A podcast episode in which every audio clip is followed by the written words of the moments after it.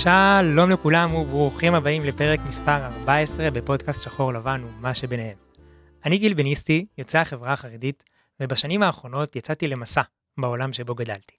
דרכו למדתי לגשר בין האדם שאני כיום ובין הילד בתוכי שעדיין נמצא שם.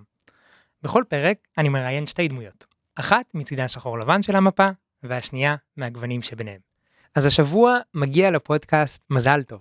הפודקאסט חוגג שנה ליום היווסדו, ואני רוצה לנצל את הבמה ואת התאריך החגיגי הזה להודות לכם, לעשרות אלפי המאזינים והמאזינות שמאזינים באדיקות לתכנים שעולים פה מדי חודש. תודה רבה שאתם חלק משחור לבן ומה שביניהם, ובהזדמנות זאת אני רוצה לנצל ולבקש מכם, אנא, אם אהבתם את התוכן, תעקבו ותדרגו את התוכנית באפליקציית הפודקאסטים האהובה עליכם, תשתפו את התוכן עם חבר או חברה שאתם חושבים שהתוכן יתאים להם, בואו נייצר שיח אחר בחברה הישראלית. היום נמצאים איתי כאן באולפן שתי עיתונאיות מוכשרות במיוחד. טל שלו, הכתבת והפרשנית הפוליטית של וואלה ניוז, ושיפי גרינברג חריטן. עורכת מגזין מרגלית, עיתון המיועד לנשים חרדיות, ושדרנית רדיו בתחנת קול ברמה. שלום, מה שלומכן? אנחנו שתינו ביחד? שלום שלום, איזה כיף. אחלה. אני מהצד השחור לבן ואני באתי ואת לובשת בוורוד. ורוד, גם אני חשבתי ואת מה. שביניהם ובאת בשחור לבן. חשבתי על זה בדיוק אותו דבר. הפוך על הפוך. כן. איזה כיף, אנחנו פה אוהבים את המשחק של ההפוך תפקידים. אה, אני גם חייבת להגיד שבהיכרותי עם שיפי, מצב שהיא גם בן אדם יותר צבעוני ממני אה, בהרבה מאוד מובנים, על אף אה, שהיא מגיעה מהשחור לבן. אבל בגלל זה זה מצחיק אותי, אבל את יודעת, זה, עכשיו התפרסם דוח הרי על ישראל, שהיא הידרדרה למקום אחרון באפליית אפליית נשים. אז אם אני מתחברת רגע לשחור לבן, למה אומרים על החרדים שהם שחור לבן? כי הגברים לובשים שחור לבן. נשים לא לובשות שחור לבן, כמעט ולא. זאת אומרת, יש הרבה מאוד צבעים, אבל זה נרשם על שם הגברים, וזה גם, עכשיו זה, עכשיו זה נפל לי. לחלוטין. במיוחד בפרק הזה שפה אנחנו באים לשים יותר דגש על הקול הנשי פה ב- בעולם העיתונות. ובואו נתחיל, טל, את בת אה, למשפחה של עיתונאים ואנשי משפט, שזה נשמע לי שילוב אה, מאוד מעניין. מתי את התחלת את הדרך שלך אה, בעולם הזה, והאם יש לסביבה איזושהי השפעה על הדרך שבחרת? טוב, קודם כל כנראה שלא הייתה לי ברירה, כלומר גדלתי באמת בבית של אה, א', אה, של עיתונאי, אז גדלתי ממש במערכות עיתונים בתור ילדה, כלומר זה היה עוד לפני עידן האינטרנט, אז אבא שלי ממש היה צריך ללכת למערכת כדי להגיש את הכתבה, וממש אני זוכרת מכונות דפוס ידניות, אפילו לא, אפילו לא אוטומט, אפילו לא חשמליות, שאני זוכרת שהיו שם, אה, זה מה שאני זוכרת מהילדות, אבל האמת היא, שאני לא רציתי להיות עיתונאית, זה לא היה איזה חלום ילדות שלי, דווקא הייתי מאוד בקטע כזה של אה, נגיד בצבא, לא רציתי ללכת לדובר דובר צה"ל או גלי צה"ל, כי אמרתי, אני לא רוצה שיתייחסו אליי בתור הבת של אבא שלי, אני רוצה להוכיח את עצמי. והלכתי ללמוד באוניברסיטה פילוסופיה ומדעי המדינה, לא מתוך איזו מחשבה בהכרח של מה אני רוצה לעשות בחיים, אלא מתוך זה מה שעניין אותי, הייתי מאוד לא פרקטית, יכול להיות שהייתי עושה משהו אחר אם הייתי חוזרת אחורה עכשיו. ואז סיימתי את התואר הראשון, והייתי ברמנית ומלצרית במסעדה בתל אביב, והיה לי ממש טוב בחיים, אבל אבא שלי לא היה כל כך מרוצה מזה, ויום אחד הוא בא ואמר לי, טל, די, את צריכה למצוא עבודה של גדולים. אז אמרתי, אוקיי, מאיפה אתה רוצה שאני אתחיל? תמצא לי עבודה של גדולים, והוא מצא לי, סידר לי את אה, ראיון העבודה הראשון שהיה לי אה, בעיתון הארץ בתור אה, עורכת עמודים. מהצד של אימא שלי, היא באמת הייתה משפטנית, והיא מאוד, וגם עבדה במערכת הממשלתית הרבה מאוד שנים, אז כן, אה, גד... ברור שהסביבה מאוד השפיעה על המקום שהלכתי אליו בחיים, גם בתור ילדה אהבתי פוליטיקה, ידעתי את כל שמות חברי הכנסת, הייתי כאילו מעורה פוליטית בקטע מאוד אחר, אבל אני לא חושבת שזה ממש מה שתכננתי. די התגלגלתי לזה, כלומר פשוט העבודה הראשונה שהשגתי התגלגלה לעוד עבודה והתגלגלה לעוד עבודה, והנה מפה לשם אני כבר אה, 15 שנה או משהו עיתונאית. Here we are. מרויאר. שיפי, המשפחה שלך היא קצת שונה.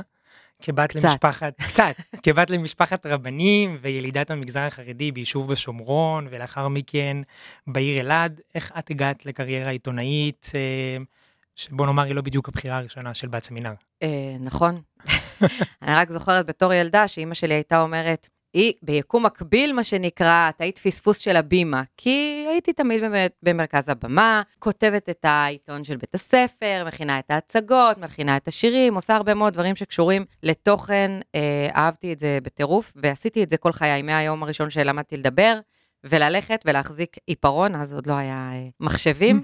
אה, זה מה שעשיתי, אבל אפילו לא עבר לי בראש שיכולה להיות אופציה שזאת תהיה עבודה. זאת אומרת, זה תמיד היה נראה לי כמו משהו שעושים אותו בבית הספר, שעושים את זה למסיבות, אה, את יודעת, אה, מסיבות כאלה של הכיתה. אה, לעבוד בזה, ממש ממש לא, לא העליתי אפילו על דעתי.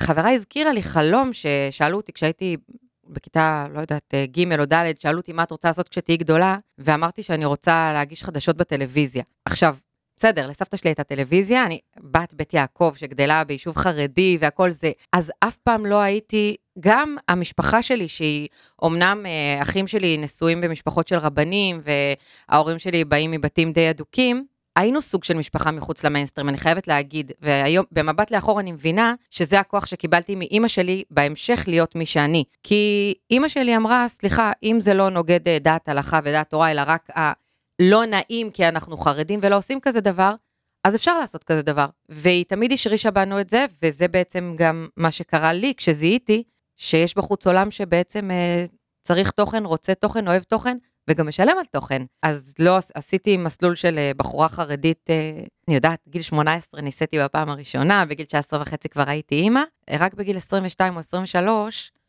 התחברתי לעולם הכתוב, ושם טוב אם תרצה איך נהייתי, זה באמת, זה סיפור קצת הזוי, כי ב-2008 אה, דווקא כשהבנתי שאני יכולה, שחבר הציע לי, חבר של המשפחה, אמר לי, את חייבת לכתוב בחוץ. אמרתי לו, בסדר, איך כותבים? אז בדיוק, נראה לי יצא פייסבוק. כן, 2008, 2009. זהו.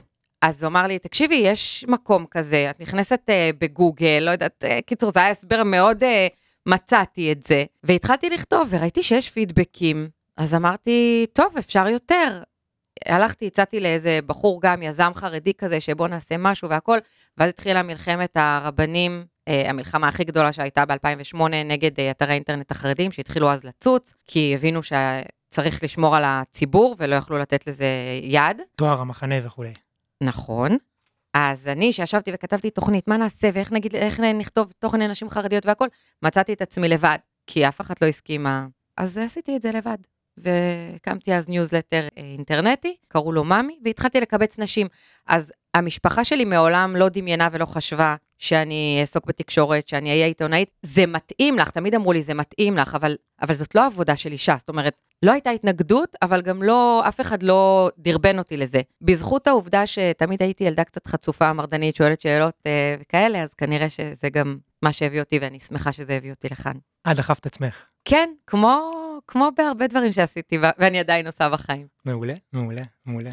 אז אחרי ששמענו קצת את הרקע האישי שלכן, אני רוצה לדבר על מושג יסוד בעולם העיתונות, אייטם וקווים לדמותו. מהו בעיניכן סיפור טוב? מה, מה הופך כתבה למוצלחת? אה, קודם כל יש הרבה סוגים של דברים, כמו בכל דבר אה, זה כנראה מורכב, it's complicated, כלומר יש אה, כמובן את מדד החשוב סלאש מעניין, האם משהו חשוב, האם משהו מעניין, על התפר, הרבה מהאייטמים שאני מפרסמת אינם חשובים בכלל, אבל הם מעניינים מאוד.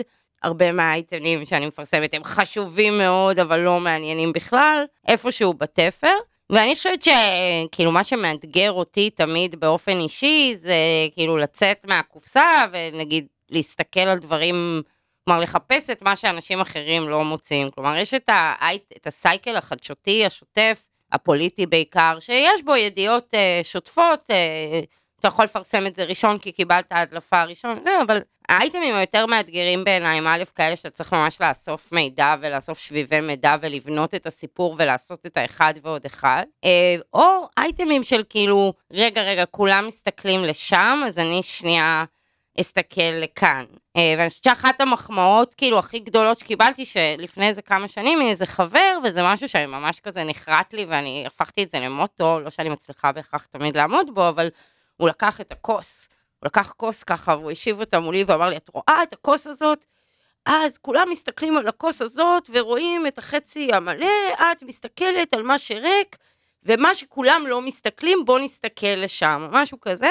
Uh, זה מה שאני חושבת שהכי מאתגר בעיניי באייטמים, זה להביא לידיעת הציבור דברים שא' הם לא בהכרח יודעים, ודברים שהם לא ידעו לחפש לבד, או שוב על הסקאלה בין החשוב והמעניין. אם בדרך כלל אומרים להסתכל על חצי הכוס המלאה, אצלך זה להסתכל על חצי הכוס הריקה. אז אני לא יודעת אם זה מלאה וריקה, כי זה לא בהכרח טוב ורע, אבל זה להסתכל על מה שלא כולם מסתכלים עליו. אולי כולם מסתכלים על המלאה הריקה, ואני לא אסתכל בכלל על המלאה הריקה, אני אסתכל על הצד, או אני אנסה להביא איזה זווית אחרת שלא חשבו עליה, או לפשט את הסיפור כמה שיותר, כדי שכמה שיותר אנשים יבינו אותו, אה, ידעו, ו- ו- וידעו במה מדובר, כלומר התפקיד שלנו בסוף הוא לידע, לידע, נכון? אז כאילו לידע במידע שהוא או חשוב או מעניין, וזהו. אז אני רוצה להציע לך, ברשותך, אה, הסתכלות על, על החצי הריק של הכוס. אני דווקא בעד חצי ריק של כוס, כי אז זה אומר שיש מה למלא.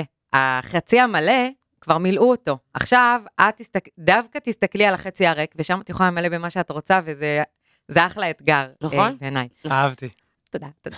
אה, אני רוצה להגיד, הדברים שטל אומרת, אני יושבת פה לרגע, מוצאת את עצמי וחוזרת אחורה להתחלה שלי, שאני פתאום מקנאה קצת, כי אני מבינה את האדרנלין ואת האנרגיות שכרוך בעבודה של טל. אה, זאת הייתה, האמת, הפנטזיה הראשונה שלי כשהתחלתי בתקשורת, אמרתי, אני לא רוצה דברים של נשים, חיתולים, בקבוקים, אמהות וזה, לא, אני רוצה, אה, אני רוצה פוליטיקה? אמיתי, כן. אגב, בשנת 2013 אה, הקימו את וואלה יהדות, בגרסתו הראשונה. אז הייתי ממש, מה, הייתי מהכותבות הבודדות בו, ואחד ההישגים שלי היו כשלקחו כותרת שלי לכותרת ראשית בוואלה, ועל מה היא הייתה? ש... זה מצחיק אותי עכשיו לומר, אבל חיילים חרדים נאלצים לאכול לחם עם שוקולד, כי אין להם אוכל כשר בבסיס. אני נזכרת בזה עכשיו, כי הבן שלי שהיה אז בן שמונה, עכשיו בעצמו התגייס, והייתה לו את צריך. אותה בעיה, ואמרתי לו, זה מצחיק, כי מ-2013 לא התקדם שום דבר, אבל מה שקורה אצלי לגבי אייטם טוב, זה הפך להיות, אה, כי בסוף, העובדה שהייתי אימא לפני שנהייתי עיתונאית, די הוליכה אותי למקומות שאגב אני אוחזת בהם עד היום, ואז החלט, הייתה לי אופציה או להגיד, אה, מה, אני כן מתעסקת ב, רק בענייני נשים והכל, או שאני אומרת, רגע, זאת האפשרות שלי עכשיו, כי לחפוף לילדה בת שנה את הראש, ואז תוך כדי לבקש תגובה ממשרד ממשלתי, ולהיות הראשונה שמצליחה להגיע לזה, נורא קשוח. וזה או להקריב את הילדים, או, ובכל זאת, אה, ילדה, אה, בת בית יעקב, אה, צדיקה שגדלה תחת ה... אתה יודע, צריך לגדל ילדים, לשלוח אותם לבית. המדרש, כן. אז, אז אני לא אומרת שהתנהגתי בדיוק כמו שחינכו אותי, אבל ילדים באמת, אה, אה, זה היה משהו שבסוף, מההתחלה, מאוד חשוב לי. ואז אמרתי, רגע, אבל אני יכולה לעשות גם דברים טובים עם הענייני נשים האלו. ומצאתי את עצמי שמכיוון שהייתי כמעט יחידה כעיתונאית בתקשורת חרדית, היו הרבה נושאים שלא מדוברים. לא כי לא רצו, כי באופן אוטומטי, כשאין לך ייצוג, אז הדברים לא נאמרים, כי אנשים עושים דברים שקרובים לליבם, או כי ביקשו מהם, ופתאום התחלתי לקלוט כמה נשים חרדיות כותבות לי או מתקשרות אליי ואומרות לי, תודה רבה שאת אומרת בקול את מה שאנחנו לא יכולות להגיד, או אין לנו איפה להגיד. וזה הפך להיות, זה נשמע קצת אולי, אני לא אוהבת את המילה שליחות, כי היא מאוד מאוד גדולה, והיא גם לפעמים קצת, אה, אתה יודע, ארטילאית. כן, ואני פה, אני אוהבת קצת יותר פרקטית, ואני אומרת, בואו נתקתק, אני גם נהנית מהעבודה שלי, הכל טוב, אני לא עכשיו פה באיזה שליחות. אבל כן במובן מסוים, כשאני מאפשרת למישהי לעלות לרדיו ולספר את הסיפור שלה, שבעצם מה שהיא צריכה זה שמשפחות יכירו אותה כדי לפנות אליה, להפוך להיות משפחות אומנה לילדי חירום, ילדים שמוציאים אותה מהבית, והיא זקוקה למשפחות חרדיות כאלו ילדים חרדים, אז וואו, אני נותנת לה את הבמה, אז זה כן שליחות, זה כן חשוב. והתמודדתי עם הרבה מאוד תופעות שהן מושתקות בציבור החרדי, וברוך השם לשמחתי, בכל כלי התקשורת החרדיים, דווקא שעבדתי בהם, כן נתנו לי את המקום לעשות את זה. שוב, בדרך מסוימת, כמובן, במסגרת שלהם. בדיוק, אבל כן להעלות אותה. אז אלימות כלפי נשים ופגיעות מיניות, אלו דברים מאוד חשובים בעיניי, ואם אני מצליחה להביא לקדמת הבמה אייטם שהוא מה שנקרא, לא מדברים עליו, או שחשוב שידברו עליו, אז אה, שם, התח... שם התחלתי לחשוב על זה כעל הצלחה. אוקיי, מעניין. אם אנחנו כבר אה, מזכירים את הכתבה המוצלחת, או את האייטם ה- בה"א הידיעה, מה התחקיר, או הסיפור, או הכתבה שאתן מתגאות בה, שעשיתן במהלך הקריירה, האם אתן יכולות להצביע על איזשהו אבן דרך? את מחכה לא. שאני אענה קודם? לא, אני, אני חושבת אה. פשוט, כי יש כל מיני, תראה, זה, זה מקצוע מאוד מאני דפרסי. עליות, ירידות, עליות. ירידות. לא, באמת, זה, וכן, יש סיפור טוב, הוא מחזיק בהיי של איזה, תלוי כמה זמן הוא מחזיק, אבל יכולים להיות כמה ימים טובים, בדאון, אני חושבת שהסיפורים שאני הכי, כאילו יש כמה, יש כמובן כמה, אה, אבל כמובן זה אלה שמדברים עליהם הרבה. כלומר, אלה שקבעו סדר יום, אלה שאחר כך מצטטים אותם, הם נשארים באוויר אה, הרבה שנים. אז לצורך העניין, פעם, אני חושבת שזה היה ב-2019, בקיץ, היה לי סיפור על אה, נתניהו שאמר באיזה שיחה סגורה, שהוא רואה את אה, רון דרמר ויוסי כהן, שבזמנו עוד היה ראש המוסד, כמועמדים אה, שמתאימים במקומו להנהיג את מדינת ישראל. כאילו הוא סימן אותם כסוג של היורשים הראויים בעיניו. עכשיו, וואו. כן, לא משנה שהוא הכחיש את האמירה, אני עומדת לא, מאחורי זהו, המאה אני עדיין. מתפלאת אה, שגם אם הוא חשב את זה בליבו, מוזר לי שהוא יגיד כזה דבר, זה באמת אה, הוא נדיר. אמר את זה באיזו כן. שיחה סגורה. שהגיעה אליי, הוא הכחיש את זה, אבל זאת הייתה שיחה שכל כך חיכתה עדים, קודם כל, גם אה, כי הייתה מכה לבכירי הליכוד, כי מה. פתאום, אף אחד מהם הוא לא בכיר בליכוד, והנה נתניהו מסמן יורש, וגם פשוט היא עשתה המון המון המון רעש. ויש סיפורים שפשוט אה, בתהליך ההכנה שלהם יש אה, כל כך הרבה קשיים או לבטים או דילמות, שפשוט, אה, שהסיפורים עצמם הם לא כאלה מסירים, אבל העבודה עליהם היא ככה מסירה. יש לי סיפור כזה שהוא היה ב-2017, שהוא לא היה סיפור מאוד מאוד מג'ורי, אבל וואו, עבדתי עליו חודשיים, על... אה, לא משנה, על יחסים בין ישראל ופרגוואי, שבעצם אה, נתניהו, איך אה, אנשים בכירים בלשכת נתניהו היו גם בלשכה של נשיא פרגוואי, וזה בסופו של דבר מה שהוביל להתחממות יחסים חסרת תקדים, ולזה שהם פתחו, אה, שבסופו של דבר גם פתחו שגרירות בירושלים, אחרי שטראמפ העביר. היו כאלה כל מיני, וגם, סתם, זה ברשימת ההישגים המוקדמים שלי, אבל שאני הכי... יש פה איזה משהו שנוגע לי, כאילו, אישית, שממש מרגש אותי אישית. ממש ממש בתחילת הדרך שלי ככתבת ב-2012 או 2013, עשיתי כתבה על אימא של נתניהו. כי כולם דיברו כל הזמן על אבא של נתניהו, וכי הוא באמת דמות מאוד נכון. משמעותית אף בחיים פעם לא שלו. שמעתי על אמא של נתניהו. אז בדיוק, ואני הלכתי, וואו. יצאתי לחקור את הסיפור של צילה נתניהו, אימא שלו, וא', יש לה סיפור אה, חיים אה, מרתק עם דרמה מאוד מאוד גדולה, רומנטית, לפני שהיא וואו. פגשה את אבא של נתניהו, אבל במסגרת התחקיר הזה, הגעתי במקרה לאיזה שיר שהיא כתבה באלון בית ספר בפתח תקווה, כשהיא הייתה בת 17, אנחנו מדברים על לפני אה, 100 שנה בערך, וזה שיר שנתניהו לא הכיר אותו אפילו. וואו. אה, ובעצם, אה, עכשיו, אז, אז זה היה כאילו ממש אירוע מרגש, אני חושבת שהרבה שנים אחר כך, אה, שהיחסים ביני לבין נתניהו לא היו בהכרח כל כך טובים, מעניין למה. עדיין הדברים האלה, עדיין הדבר הזה תמיד, הוא תמיד יזכור לי את זה, וואו. וזה, אני, זו גם הייתה, שוב, זה לא איזה גילוי עיתונאי חשוב, אבל זה מעניין, אה, וזה היה כזה גילוי עיתונאי מאוד מאוד מדליק, ש, ש, גילוי, ארכ- אולי לא עיתונאי, ארכיונאי. בעיקר מרגש, נשמע מאוד מרגש. בדיוק, בעיקר זה היה קצת, זה בדיוק, זה היה מרגש. יפה לך. מה אצלך, אני, שיפי? וואו. אמ, זהו, פתאום אני מוצאת את עצמי, איך אה, טל אמרה, אפס ודאונים אה, מטורפים, אז אני אומרת, רגע, אני זוכרת בוודאות שהייתי באדרנלינים מטורפים, אני מנסה לשחזר אותם, ככה מ...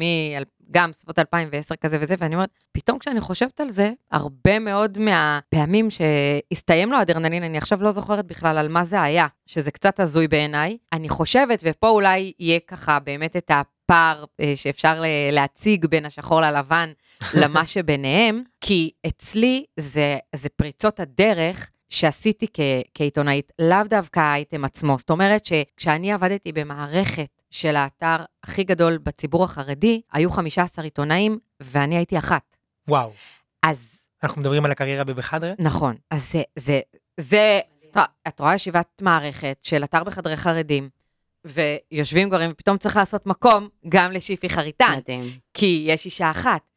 אז זה, זה הישג, זאת אומרת, עכשיו, בסופו של דבר, אני אומרת שכשהייתי שם ונכנסתי לשם, לא באתי באמת הרי במטרה לא לשנות אף אחד ולא לחנך אף אחד, אבל במטרה להיות משהו שלי היה חסר קודם, ושבסופו של דבר הסתבר שיש בו צורך. אז אני כן יכולה להגיד שאחת העבודות הכי משמעותיות שעשיתי, לפחות בחדרי, זה תחקיר על אה, אלימות כלפי נשים חרדיות, שיאמר לשבחם, נתנו לזה במה מטורפת. זה היה כל כך מעבר לכתבה או אייטם, שהפכתי את זה לסיפור. בין אה, שמונה או עשרה פרקים. אה, הגעתי לכתובת חסויה כמובן של אה, אחד המקומות של נשים חרדיות מוכות, וחזרתי חולה הביתה.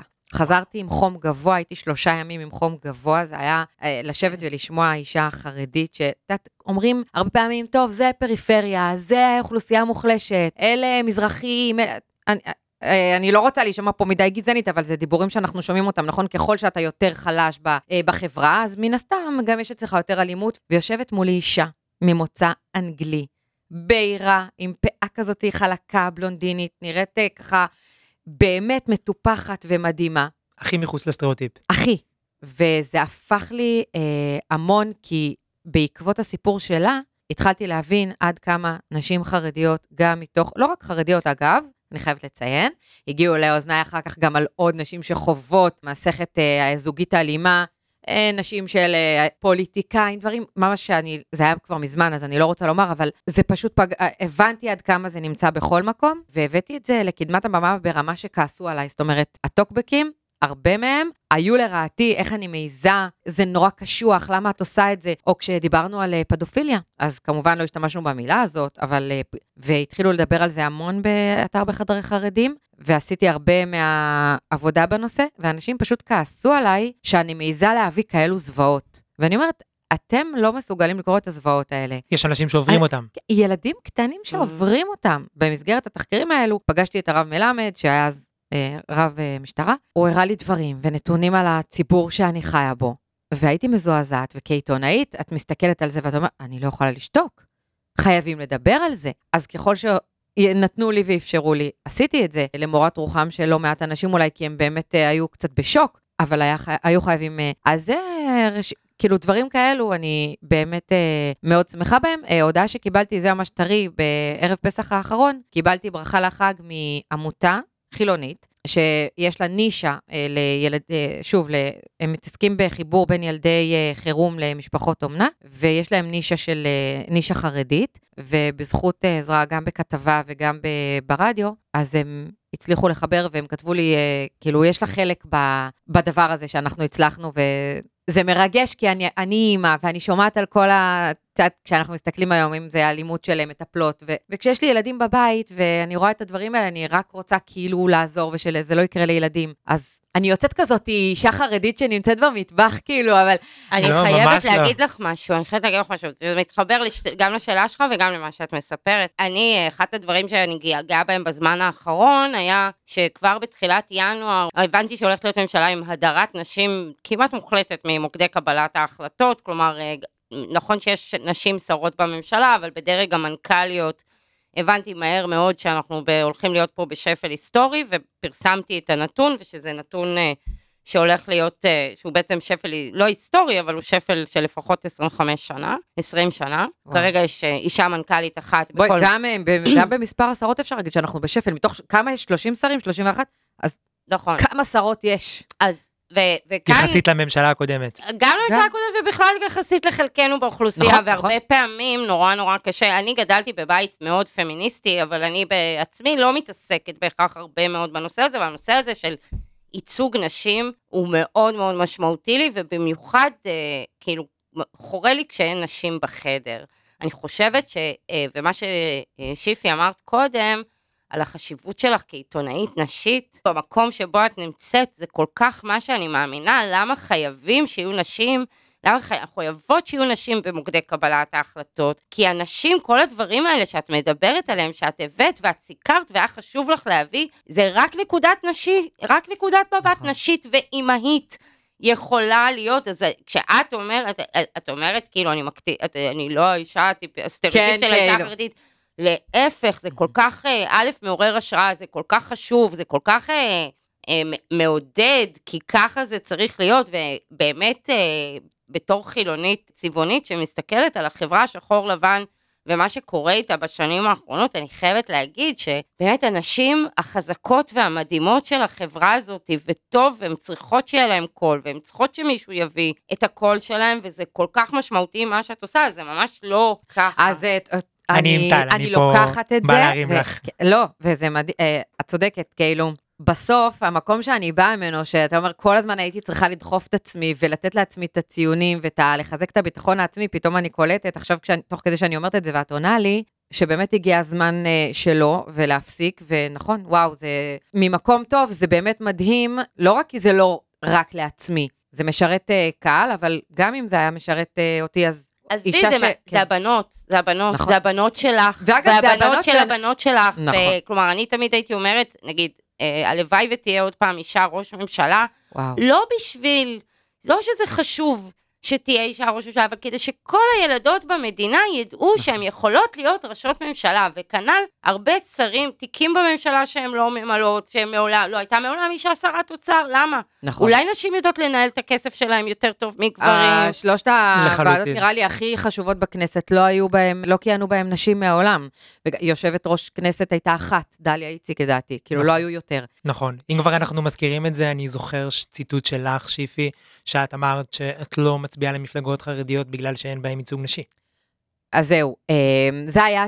אה, יכול להיות שזה היה הציטוט, אני כבר לא זוכרת, הסיבה שאני איבדתי, וזה הדברים שאני אומרת אותם כבר כמה שנים, איבדתי אמון במפלגות החרדיות, זה כי אני באתי ואמרתי להם ככה, אתם יודעים מה, עוד לפני אפילו נשים, בואו נעשה פריימריז, בואו נאפשר גם לצעירים, בואו נאפשר לחרדים שהם אה, קצת יותר, אה, תקראי לזה מודרניים, תקרא לזה, לא יודעת, אה, בואו נאפשר לחברה החרדית לבוא ולהגיד מי הם רוצים שייצגו אותה. עכשיו, כשאני אומרת את זה, זה לא בואו נוציא את הרבנים מהמשוואה, חס ושלום שלא יישמע. הרבנים, הם אלה שייתנו את האישור שלהם לנציגים, אבל בואו נגיש שמות. וכמו שאמרתי להם על נשים, אין בעיה, בואו, נת... בואו נכניס שאלות, בוא... בכלל, אבל אתה יודע, להגיע, עד, עד להגיע לרב, אתה צריך לעבור כל כך הרבה תחנות. אנשי שלמה, מה שנקרא, שלעבור אותם זה לא פשוט.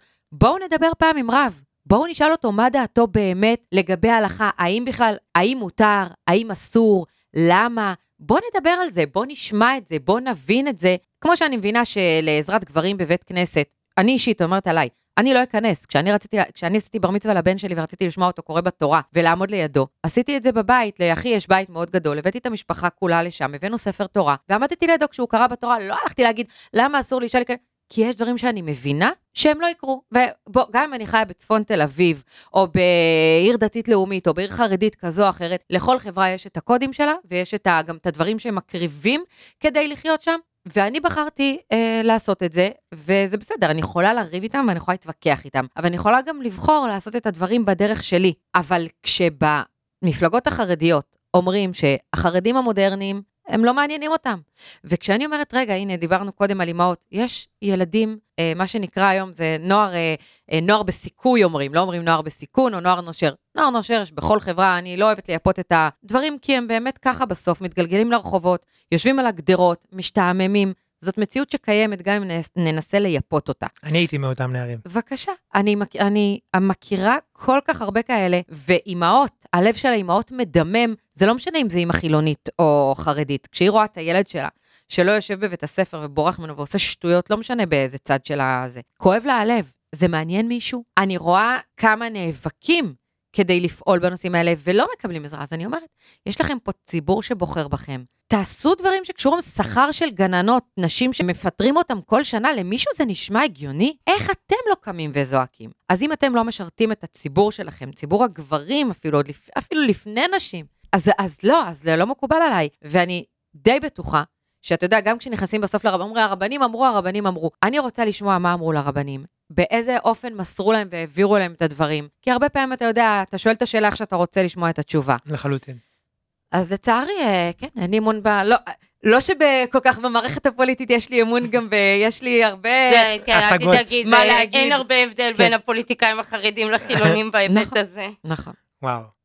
את מקודם גם הזכרת את uh, הכתבה המוצלחת שלך על עולם האלימות, uh, ואנחנו נמצאים בימים מאוד מתוחים ורגישים בחברה הישראלית. התנכלות אישית לעיתונאים uh, מתבטאת uh, באלימות מילולית ולפעמים גם פיזית, וזה קיים בכל המגזרים, ורציתי לשאול אם זה פגש אתכן במהלך הקריירה, אם זה עדיין פוגש אתכן.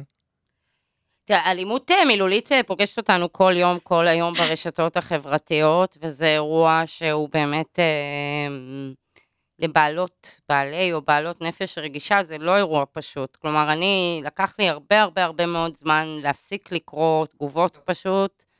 בטח טוקבקים באתר, אני לא רוצה לדבר על מה הולך שם, כי שמה שזה אנונימי לגמרי, זה באמת, שם שפה איומה ונוראית.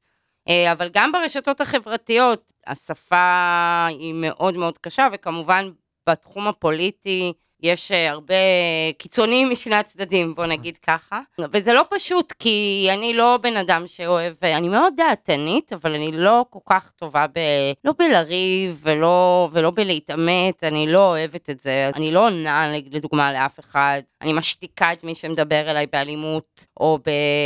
ברטוריקה מינית, או מזלטת. אני פשוט, ואני לא עונה כעיקרון לאף אחד. ברמת הפיזית, אה, טפו טפו טפו לא חוויתי אישית. אני גם לא חושבת שאני מעוררת עד כדי, א', אני לא כזו מוכרת, כלומר זה קורה מאוד לכתבים של הטלוויזיה, כן, שמסתובבים בהפגנות כאלה. זה לא שהפנים שלי עד כדי כך מוכרות. כן, היו לי בעבר אה, כמה אירועים אה, לא נעימים בכנסים פוליטיים מסוימים, בתקופות מסוימות, אבל אני למדתי, כלומר למדתי פשוט להתרחק מזה ולדעת לאן ללכת, לצורך העניין להפגנות, אני, אני משתדלת כאילו, אלא אם כן אני ממש חייבת לסקר, אז אני משתדלת לא ללכת, זה לא בשבילי, וזה בגדול, עיתונאות פעם הייתה מקצוע הרבה יותר מכובד, והיום היא... מקצוע ששנוא על הרבה הרבה הרבה מאוד אנשים. אגב, משני הצדדים יש חוסר סבלנות מאוד מאוד גדול לעיתונאים, וצריך להגיד, גם העיתונאים, אם להודות ביושר, גם העיתונאים עצמם שהפכו להיות מאוד uh, פוליטיים ומאוד מקוטבים, ב, ב, ב, בעיקר בתחום שלי. כשעיתונאי פותח פה, את כבר יודעת מה יצא לו משם ואת מי הוא ישרת, וזה מה שכאילו, זה אחד הדברים. אבל גם אם אתה פותח פה, אז אתה צריך להיות מוכן לזה, כלומר, אם יש לך, אתה מביע עמדה אופוזיציה, אז אתה צריך להיות מוכן לזה שאתה תקבל...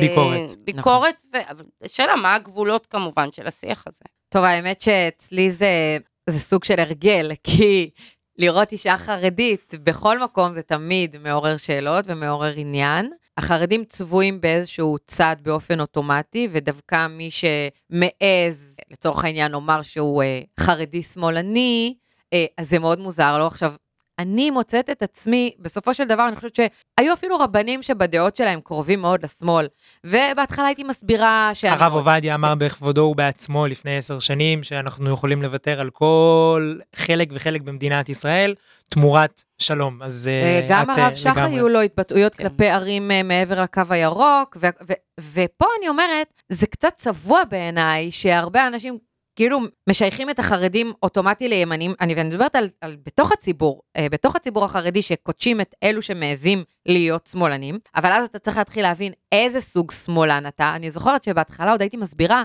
גדלתי בשומרון, אני באמת אה, מאוד ימנית ברעיון. מצד שני, אני כמו כל חיי, לא הסכמתי לקבל כל דבר כמובן מאליו. אני נסעתי לבקר ברמאללה. כדי אה, להגיע לבניין הממשלה הפלסטינית ולדבר עם שם עם שרים, ולדבר עם תושבים, ונסעתי עם... ואז אני זוכרת שבפייסבוק עלו תמונות ואמרו, אה, אה שיפי חריטני, הייתה שמאלנית, מה נהיה ממנה, מה זה? עכשיו, גם אם אני שמאלנית, א', זה בסדר. זאת אומרת, זה אמור להיות בסדר.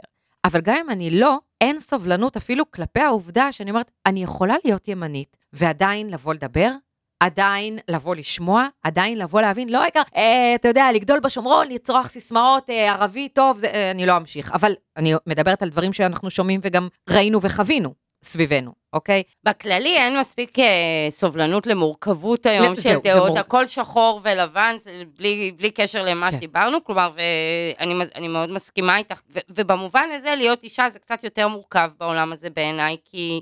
אין מה לעשות, נשים הן חושבות אחרת, הצורת מחשבה שלהן היא מורכבת יותר, אה, אולי עמוקה יותר בהרבה מובנים, והרבה פחות... לנשים יש בינה יתרה.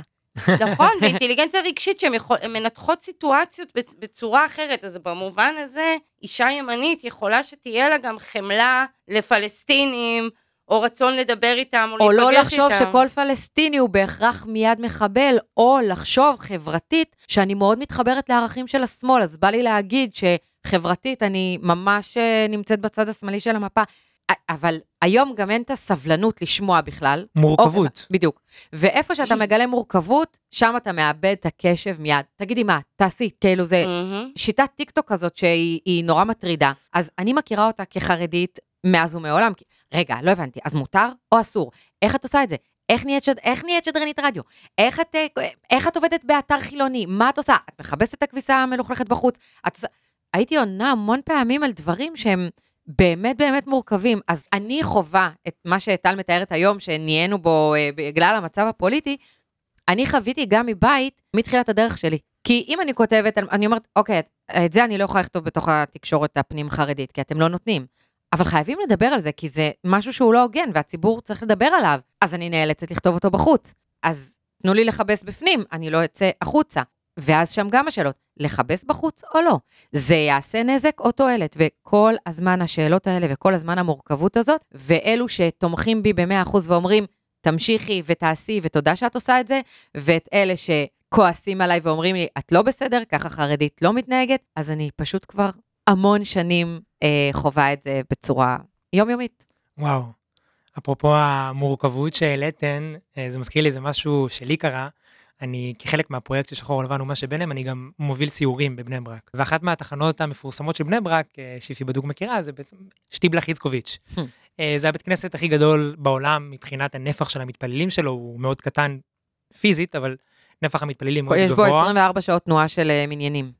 ואיזה בחור אחד עצר אותי שם ואומר לי, אני רואה שאתה עושה פה סיורים כל uh, סופש, ומעניין אותי לדעת מה אתה מראה בחברה החרדית. ואז הוא התחיל בעצם לספר לי סיפור שקרה אי שם במאה הקודמת, איזה שנת שמיטה, ש... שבעצם אחד מהשדות של, של היישוב ששמר שמיטה לא נפגע במהלך איזשהו מכת אה, הרבה שקרתה, ובמקום להסתכל על זה כנס, הציבור החילוני בעצם הסתכל על זה ואמר, תראו את הסחורה של, ה, של, ה, של היישוב הזה, של היישוב החרדי, שאפילו הרבה לא רוצה אותו, ברמה הזאת. אז הוא אמר לי, מה אתה מראה? אתה מראה את, ה, את הטוב או שאתה מראה את הרע? אמרתי לו, אני מראה את שניהם. אני מראה גם וגם, ואני אומר לאנשים, אל תשפטו. יכול להיות שהטוב שאתם חושבים הוא אולי רע של מישהו אחר, ויכול להיות שהרע שאתם רואים, זה טוב של מישהו אחר, זה אפרופו העניין של המורכבות. ואני רוצה דווקא לקפוץ לנושא שכולנו למדנו בשיעורי אזרחות, אה, או לפחות אלה מאיתנו שלמדו לימודי ליבה, תודה רבה. או כאלה כמוני שהשלימו את זה אחרי כן. הישיבה, שהתפקיד של עיתונות אה, היא להיות מנגנון ביקורת אה, בלתי פורמלי על מוסדות השלטון, או במילים פחות עדינות, כלב השמירה של הדמוקרטיה. אתן יכולות להגיד שהתפקיד הזה עדיין נשמר גם במאה ה-21, או שכבר הזכרתן מקודם שלכל עיתונאי יש את האג'נדה הפוליטית שלו, עדיין אנחנו יכולים להגיד שעיתונאים פועלים מתוך תחושת שליחות? קודם כל אי אפשר להגיד שום דבר באופן גורף, כי יש הרבה עיתונאים וכל אחד מסוג אחר, ויש כזה שמי שמזין אותו זה התהילה והפרסום, ויש כאלה שמי שמזין אותו זה באמת החשיפה, ואין ספק שגם העיתונות בכל העולם, בישראל, עוברת שינויים מאוד משמעותיים, אם הם שינויים פוליטיים ואם הם שינויים מסחריים. השינויים המסחריים בהחלט משפיעים על העיתונות ומה שהיא מתמקדת בו ולאן שהיא לוקחת אותו, את, את העיתונאים שלה, אבל יחד עם כל זה, אני עדיין חושבת שהעיתונות היא כלב השמירה של הדמוקרטיה, יש עיתונאים מדהימים. זה נכון שיש הרבה עיתונאים שהם מזוהים פוליטית, אבל א', זה לא בהכרח חייב לפגוע בחוש הכושר הביקורת שלהם כלפי השלטון. אתה יכול להיות גם מזוהה פוליטית וגם uh, לשמור על uh, חוש ביקורת כלפי השלטון, שזה בסוף uh, התפקיד שלנו. הרבה עיתונאים, uh, אני פחות, זה פחות בתחום העיסוק שלי, אבל בסוף התפקיד של העיתונאי הוא להיות הקול של האנשים הכי חלשים בחברה. אני חושבת שאת זה יש עדיין הרבה אנשים שעושים, אנחנו עדיין רואים תחקירים אדירים, זה נכון שהם יותר נפוצים ויותר קל לערער עליהם ממה שהיה פעם, או יותר קל לקרוא רק מה שאתה רוצה לקרוא, זה נכון שיש המון המון שינויים, ועדיין אני חושבת שיש בישראל עיתונות מפוארת, משגשגת, שהיא בהחלט אה, יש לה אתגרים ואתגרים פוליטיים מאוד מאוד משמעותיים, במיוחד תחת נתניהו, כן, זה לא תחת אה, ממשלות אחרות, זה תחת נתניהו ובהשראתו. ושוב, אה, גם שיפי אמרה קודם, זה אני לא כזה אוהבת לחשוב על זה כשליחות, כי בעיקר כי זה מלחיץ אותי, כאילו, אני לא רוצה לקום בבוקר, כאילו, לפעמים אני קמה בבוקר ואומרת, אין לי כוח, בא לי רגע לשבת, כאילו... עם הכוס קפה. בדיוק, לשבת עם הכוס קפה, לא לרדוף עכשיו אחרי הפוליטיקאים וכל היום לחפש אותם, לא ביקשתי לעצמי את התפקיד הזה וזה, אבל אין ספק שזה... שזה שליחות, או יותר אני חושבת זו מתנה, כלומר זו עוצמה מאוד מאוד גדולה, שאם יש לך במה לפרסם דברים שאתה גם את העמדה שלך וגם את הגילויים שלך, ו, ו, וזה, ושוב, ככל שאתה יכול להעלות לסדר היום נושאים שאחרת לא היו עולים, אז כן, אז, אז יש בזה ממד מאוד משמעותי של שליחות לתת קול לתופעות ולדברים שקורים, שאחרת היו נמצאים מתחת לפני השטח. גם עדיין בעידן הרשתות החברתיות, נכון. שהכל גלוי והכל פתוח, יש מלא דברים קטנים שצריך לגלות אותם, במיוחד אה, בתחום שלי, בפוליטי. וואלה, זה הכל חלוקה, רבים על כסף וכוח, אבל כאילו צריך, וצריך לחשוף את זה, זה מה שצריך להתעסק אבל בו. אה, מה שאת אומרת על הרשתות החברתיות, אני חושבת שלהפך, התפקיד של העיתונאים נהיה אפילו יותר עוצמתי בזה, שאני לא אפרסם מידע שלא אימתתי אותו מול שני מקורות. עידן פייק ניוז. יפה, וזה עוד יותר נורא ואיום, זה כבר מעבר. אני מתחברת מאוד למה שטל אמרה, ואני באמת חושבת, בסוף להיות עיתונאי זה חיידק, לא יעזור.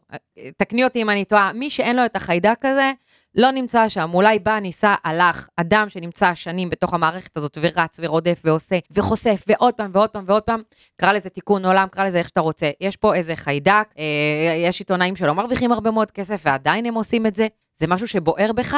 אה, אז כן, זאת המטרה. אתה שואל אותי אם לפעמים בדרך מאבדים קצת את הכיוונים והכל, זה גם קורה. אבל בגדול, עדיין אפשר להגיד שזאת המטרה. בטח אני, אם אני לוקחת את זה לחברה החרדית, הרבה מאוד אנשים שהיו להם תפקידים בכירים אה, בישיבות, רבנים, אנשים מוכרים, שחשפו אותם כאנשים שביצעו מעשים מגונים לצורך העניין. הדבר הזה הגיע לאתרי חדשות חרדיים, נכון? זה כבר, על, על העיתונות הכתובה החרדית זה פודקאסט אחר, אבל התקשורת החרדית הביאה, האינטרנטית. האינטרנטית, בוודאי, אה, חשפה המון דברים מושתקים, ועשתה חסד עם, ה, עם הציבור הזה, אני חושבת.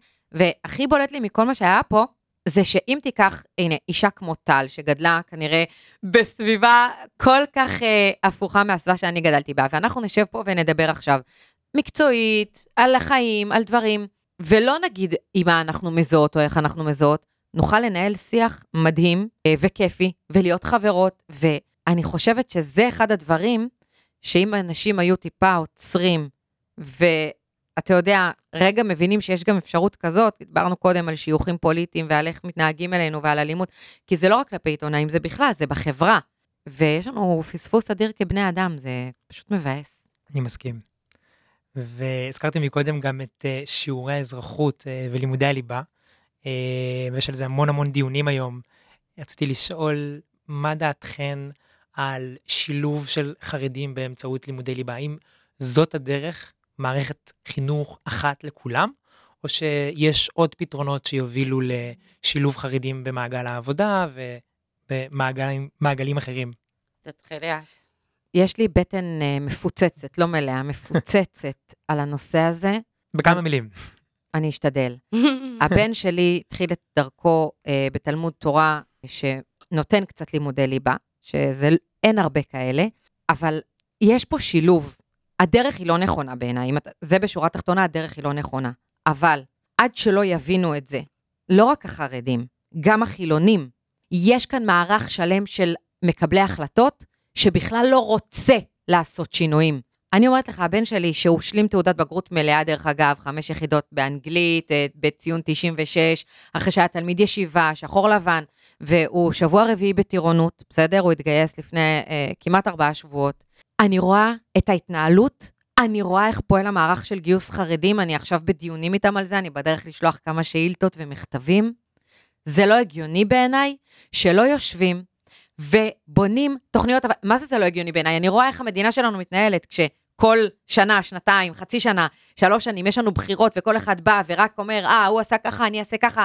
אין באמת תהליכים, אין רפורמות, אין ערך, מה שאמרתי קודם, אם נשב ונסתכל על טובת על, טובתנו, אנחנו, לגדל את דור העתיד, יכלו לעשות פה ניסים ונפלאות, ואני מבטיחה לך, פה בבמה הזאת, חרדים היו משתפים פעולה. יש היום הרבה חרדים, אני, אני אומרת לך, אני חוקרת את זה, הרבה מאוד חרדים שרוצים לשתף פעולה.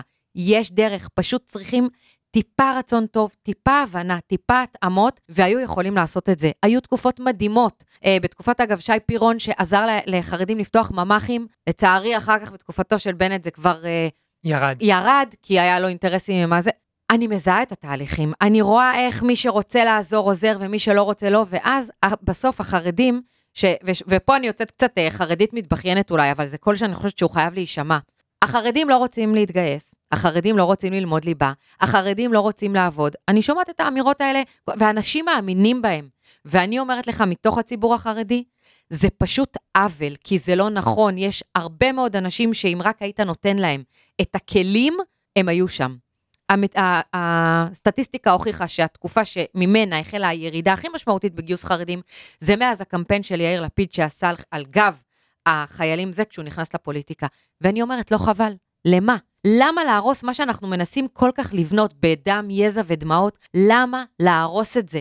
בואו שבו דברו איתנו, תראו מה אנחנו חושבים באמת. היו יכולים לעשות שינויים מדהימים, גם בליבה, גם בשוק העבודה וגם בצבא. אני אומרת לך את זה היום בשנים, קצת גמגמתי כששאלו אותי. היום, אחרי מספיק שנים בנושא, אני אומרת לך, זה יכול היה להיות אחרת. לא רק החרדים אשמים בזה, יש פה מגוון אשמים, ואני באותה נשימה אומרת, יכולים להיות פתרונות. אני מוכנה אה, להיות המייעצת בוועדה של מי שירצה לטפל בזה באמת. וזה מתחיל משיח משותף. זה, רק לש, להיכנס לחדר, להבין, להקשיב, לבדוק, ולייצר אה, לייצר רפורמה. אני לא אגיד את המילה הזאת כי היא גסה היום, אבל לייצר תוכנית עבודה בשיתוף כל הגורמים, לא עכשיו מעל הגב של החרדים, מה הם רוצים ככה, אנחנו... וזה היה יכול להיות מדהים בעיניי, והציבור הכללי מפסיד ים חרדים מוכשרים, שרק מחוסר כלים לא שותפים. אני לה- מסכים. וזה חבל פשוט. אני פשוט מסכים עם זה. אני מסכימה עם כל מילה, אני רק אגיד uh, במובן הזה שבאמת, אני, אני חושבת שאין דבר שהוא יותר בכייה לדורות מהסיפור של לימודי ליבה. ואני חושבת שאין דבר שבו הפוליטיקאים החרדים יותר מכשילים את הציבור שלהם, גם עתידית וגם בהווה. אני חושבת שהציבור החילוני השלים עם הגיוס לצה"ל, זה לא האירוע. כן, היה אפשר לעשות שירות לאומי אזרחי, זה היה יכול לעזור בתחושת השותפות. אבל הסיפור של הלימודים, וגם אתה רואה את זה, אני מכירה חרדים צעירים, ברוך השם, יש הרבה עיתונאים חרדים שאני עובדת לצידם. החרדים רוצים להיות חלק מהחברה, נכון. הם רוצים ללמוד, הם רוצים לחיות יותר טוב, נכון. הם רוצים להרוויח יותר כסף, הם רוצים שיהיה להם אנגלית ומתמטיקה כדי שהם יוכלו לעבוד ולהשתלב באמת בשוק התעסוקה הישראלי. זה אינטרס של המדינה שהדבר הזה יקרה, ובאמצע, בין הציבור לבין האינטרס של המדינה, נכנסים הפוליטיקאים החרדים, ששוב ושוב מושכים את האירוע למקומות ממש. שליליים, וגם כל פעם שנעשה ניסיון לשנות את זה, באמת כמו שתיארת, עיין ערך הממלכתי-חרדי שרצינו הממלכתי-חילוני. או שנה שעברה, כשניסו להגיע להסדר שונה עם בלז אה, נכון. במשרד החינוך. זה בכייה לדורות, וזה בעיקר, בעיקר, בעיקר בעיניי, זה לא יחזיק מים. כי מה שקורה, אין מה לעשות, הטכנולוגיה חזקה מאיתנו, הטכנולוגיה תהיה חזקה מהמסורות, ובסוף, בסוף, אז לא ייתנו להם את זה בבתי הספר, אז בסוף הם ילמד... אה, יקב... אה, אני חושבת שהדרישה צריכה לבוא מלמטה, והרבה כבר, ממה... יש כבר יוזמות, אגב, יש אה, חברות פרטיות, עמותות וארגונים שהקימו למשל אה, לימודי אנגלית לילדים. יש בבית שמש כזה דבר, אני מכירה, ראיינתי אותם ברדיו. זה, זה כלום. אבל את יודעת מה הכי, מה הכי כואב? שרוב הציבור, החרדי המיינסטרים, עזבי אותי, מודרנית, אה, המיינסטרים, כמה מזוהים עם דעותיו, למשל, של גולדקנופ. מעטים, זה אולי, זה, מו- זה, זה תת-מגזרי. זה הנישה של הציבור- הנישה. בדיוק, הם לא שם, אבל לאף אחד אין ברירה, כי בסוף הוא יושב שם. ולכן אמרתי, אם אנחנו, האנשים האמיתיים שנמצאים, הציבור הזה בבית, הוא היה יכול להוביל את התהליכים, אבל זה כל כך מורכב בציבור הזה שאני מגיעה ממנו. וואי, זה, זה ממש עצוב לי לדבר על זה. כמו שאת אומרת, זה בכייה לדורות, כי זה, זה פשוט עצוב. אני רואה את כמויות האנשים שרוצים את לימודי הליבה. ואחר כך, את יודעת, גם חוטפים על זה בחוץ, חרדי פרזיט, חרדי משתמט, חרדי... אני לא רוצה להיות כזה, אני... ב... מה הוא יעשה שהוא גדל בעיר חרדית, והוא באמת, הוא לא יודע. הוא לא יודע איך, לא כולם היו מטורפים כמוני שהתחילו להריץ את עצמם לכל מיני מקומות, רובם לא באמת יודעים לעשות את זה. ומישהו צריך לעשות את זה, אבל אם כל היום שמים להם רגליים ואיזה, איזה ברירה יש להם? לחלוטין. בואו נקליל את האווירה, אני... סליחה. הכל בסדר, כזה נוריד את, אה, את הלהבות למרות שהן לא באמת קיימות כאן. בדרך כלל אתן עומדות ב, בתפקיד שלי, אתן אלה שמראיינות. רציתי לשאול איך זה להיות בצד השני של המיקרופון, בשבילכן. טוב, אני אגיד שפתאום, אה, אני, אני, תוך כדי שאני מדברת, אני מחשבת, רגע, כמה זמן, אחר כך מסכן, צריך לעצור, יש שניות, יש זה, אז אני מהצד הזה. זה מרענן, וזה גם אה, נעים, כי פתאום אני, אני, אתה יודע, בדרך כלל אני יושבת, שואלת, חוקרת, כי זה אני סקרנית, ותמיד אני צריכה לבקש ממישהו שיענה את התשובות, ועכשיו אני באה ומשתפת בדברים שעשיתי, ובדברים שכואבים לי, ובסוף אני אוהבת לדבר, כאילו, זאת מציאות, אני לא מכחישה אותה. אז אני נהנית, אני נהנית לשמוע את הקול שלי, ולי זה ממש כיף. איזה כיף. אני לא מרגישה שזה ראיון בכלל, אני מרגישה שאנחנו פה שותים קפה בין חברים, וגם באמת אה, המפגש שלי עם שיפי, צריך להגיד שצריך לתת קרדיט פה למכון שחרית שהכיר נכון. בינינו ושלח אותנו ביחד למרוקו, ובאמת היה חיבור אה, מיידי, אבל אה, אני חייבת להגיד שאני כל כך נהנית להקשיב לך. ולראות אותך, ואני, ו, ובאמת לשמוע גם כאילו על הדברים, אנחנו כל כך דומות בכל כך הרבה דברים, למרות שאנחנו מעולמות אה, כל כך כל כך שונים, אז אני לא מרגישה כמו ראיון, אם אתה, אנחנו מדברים על שליחות, אז הדברים האלה הם צריכים, ל, זה מה, ש, זה מה שיציל את החברה הישראלית. וואו, אה, כל כך. כלומר, מה השם הראשון האלה. שאמרת לי, אני צריך אה, עיתונאית חילונית, אה, מעניין, אה, שנונה, לא זוכרת מה, מה השם הראשון שכתבתי לך? טל זה- שלו. זהו, לא היו עוד אופציות. זה לא בסדר, ומיד שהוא אמר לי שיפי, אמרתי וזה- כן. וזה היה מדהים בעיניי, וזה בדיוק החיבור שהיה לנו, שטל אמרה, שאני באתי גם, אז לפעמים אני מרגיש, לא, לא עמדת נחיתות, אבל אל מול קבוצת עיתונאים סופר נחשבים, עם מערכות סופר נחשבות, ואני נראית שונה, ואני מקיימת דברים אחרים, אבל כשראיתי את טל, אמרתי, וואי, כאילו, זה כמו שאתה, הרגיש לי כאילו, לא יודעת, אני מכירה אותה מלא זמן, ותקשיב, לא פוליטית, אנחנו לא משדרות על אותו גל בשום צורה, כאילו, ברמה, אבל ב, ב... לא יודעת, תקרא לזה בנשמה, אני, אם מותר להגיד את זה, פשוט התאהבתי בה. וואו. אה, הדדי, הדדי, אז- הדדי. איזו וזה- אהבה, איזו אהבה. ולכן אני אומרת, אה, וואי, כמה דברים היינו יכולים לעשות. אם לא, אם לא היו מפריעים לנו. אם רק לא היינו מסתכלים על השחור לבן, אלא גם על ה... ואולי. גם אם נשים היו מנהלות את העולם, זה גם היה... וזה, אני, אתה יודע, אני אומרת לך את זה, הגברים היו רק מרוויחים מזה, בתכלס. היה להם יותר זמן לראות כדורגל, לשבת בזה, אני יודעת, לעשות מה שהם רוצים. כאילו, בואו, תנו לנו לתקתק את זה, ופשוט נעשה את זה כמו שצריך. אני חייב לציין שיש גם נשים שרואות כדורגל, אבל בסדר. כן, נכון, הנה, יצא, לי הסטריאוטיפ. אבל אה, כן, היו יכולים ללכת לצייר על קירות, לעשות אומנות, אה, מוזיקה, whatever, מה שהם רוצים בגדול. אבל בואו נחלק את זה, מה הפחד הגדול מלתת גם לנשים, אה, במה. כאילו, לנהל פה דברים? כוח, כוח. כוח, הכל זה כוח. לחלוטין. אנחנו המוח, ו... וגם הכוח. כן, אבל בזה, זה, וזה משהו שאני לא מצליחה להבין, איך יכול, נגיד מתוך אה, 200, הרי 257, 258 רשויות, יש אולי 14 נשים, ב... איך אנחנו לא, לא יודעת, אולי כי אנחנו לא מוכנות לנהל את המלחמות בצורה כזאת של לצאת לרחובות ולעשות מהפכות, וכאילו, טוב, אם אתם לא רוצים, תשמידו את עצמכם, כאילו, מה אתם רוצים מאיתנו? אנחנו נתעסק אה, בינתיים בדברים שלנו. עוד אין לי פתרון, אני, אני עדיין עסוקה בלהתבונן על זה, הדוח הזה היכה בי ככה בצורה מאוד... אה, מדברים על חרדיות, אבל כל הנשים באותה, באותו מצב, זה כל כך לא קשור ללא חרדיות, לא חילוניות, ערביות, אנחנו כולנו באותה סיטואציה פה.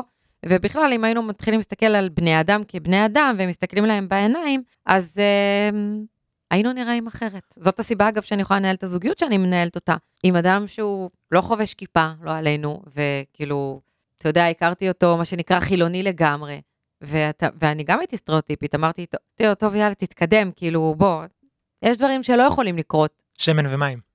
והם יכולים לקרות בענק, ואני פשוט, אני, אני היום כשאני מדברת, אני אומרת, אני לא רק מאלה שמדברים, אני ההוכחה לזה. אתה מבין? אני ההוכחה שהדברים האלה הם אפשריים. וזה לא טוב אם כל החרדים היו כמוך, לא קשור. אם בן אדם היה מוכן לקחת אחריות על החיים שלו, ופשוט לעשות מעשה, אפשר. מה- העצה שלכן לאותה ילדה שרוצה להתחיל את הדרך שלה בעולם העיתונות, שרוצה לשנות את העולם, שצריכה לשנות את העולם, ייצוג יותר נשי, מה מה הטיפ שלכן? תמיד, לא, ת- לעולם לא לסתום את הפה. זה העצה. תמיד לשאול, תמיד לדבר, תמיד להביע דעה, תמיד לא לפחד, אבל בעיקר אה, להיות סקרן, ואני חושבת שאם אתה סקרן ושואל שאלות לגבי העולם, זאת הדרך הכי טובה, לא לקחת שום דבר כמובן מאליו, להטיל ספק בכל דבר שאומרים לך, לך. אה, ולהאמין בעצמך, אה, גם אם אה, את מתגלגלת בטעות, למקום, בטעות למקומות שלא חשבת שתתגלגל, אבל להאמין בעצמך. נכון. זה מה שהביא אותי לאיפה שהביא והציל אותי. אני חושבת שאם אנחנו מדברים נטו על תקשורת, אם זה ממש בוער בך, והרצון הזה, יש, יש הרבה דרכים להשפיע טוב היום על העולם, אני חושבת. אה, אם דווקא בתקשורת, אז קודם כל, אה, לא להיבהל, כי ההתחלות הן קשות. אני אוהבת משפט של הרבי מלובביץ', שאומר על כל ההתחלות קשות, אז הוא אומר, רק ההתחלות קשות. וכן, לפעמים צריך להזיע ולנסות, ושוב ושוב ושוב ושוב, ולא להתייאש שזה כל אחת זה. ושמעתי משי גל, שהוא עיתונאי אה, מאוד מאוד אה, נחשב, אה, ושעשה מלא דברים מדהימים, יש לו הרצאה מאוד מיוחדת על מנהיגות, והוא מדבר על להקשיב. אז אה, כשאנחנו מקשיבים, אנחנו מגלים באמת אה, עולם מופלא, אז אני מאוד אוהבת את העצה הזאת. אז בכלל להקשיב, מה צריכים, מה רוצים, ולנסות להבין דרך איפה את רוצה לעשות את השינוי שלך. אה, אני מקווה שבדור, הבנות שלי, כבר הבת שלי בת 16, וזה תוך רגע, אני מקווה שכן אנחנו אה, נצליח לעשות דברים למען, אה, שנשים יהיו ביותר, לא כי צריך לאזן בשם השוויון, כי נשים צריכות גם להיות, חלקן אה, באוכלוסייה גדול, והן יכולות לעשות דברים מדהימים. פשוט צריך לא לפחד מהן ולאפשר את זה, זה אני אומרת לגברים ששומעים, ולנשים אני אומרת, אל תפחדו, יגידו לכם, אתם כאלה וכאלה, ויש מספיק מילים אה, בוטות שאני לא רוצה להגיד אותם כאן כלפי נשים שנחשדות בפמיניסטיות, וכל גבר אמור להיות פמיניסט אם הוא רוצה שהבת שלו תגדל בעולם יותר טוב, זאת לא קללה, הכל בסדר, פשוט לא לפחד. לא לפחד. לא לא לפחד לפחד. וואו, תודה רבה לכם. לסיכום אני רוצה להגיד שבאמת אה, עולם העיתונות אה, למדתי היום שהוא חשוב גם בחברה החרדית וגם בחברה הכללית, ובאמצעותו באמת אפשר להביא לתיקון עולם. זהו זה להיום, אני רוצה להודות למרואיינות שיפי וטל שחלקו איתנו את הסיפור האישי והעולם המקצועי שלהן, ולכם המאזינים והמאזינות שהקשבתם לו. תודה רבה לאולפן בית אריאלה, למריה רוזנבלט הטכנאית והעורכת הראשית. אני הייתי גיל בניסטי, ניפגש בפרק הבא.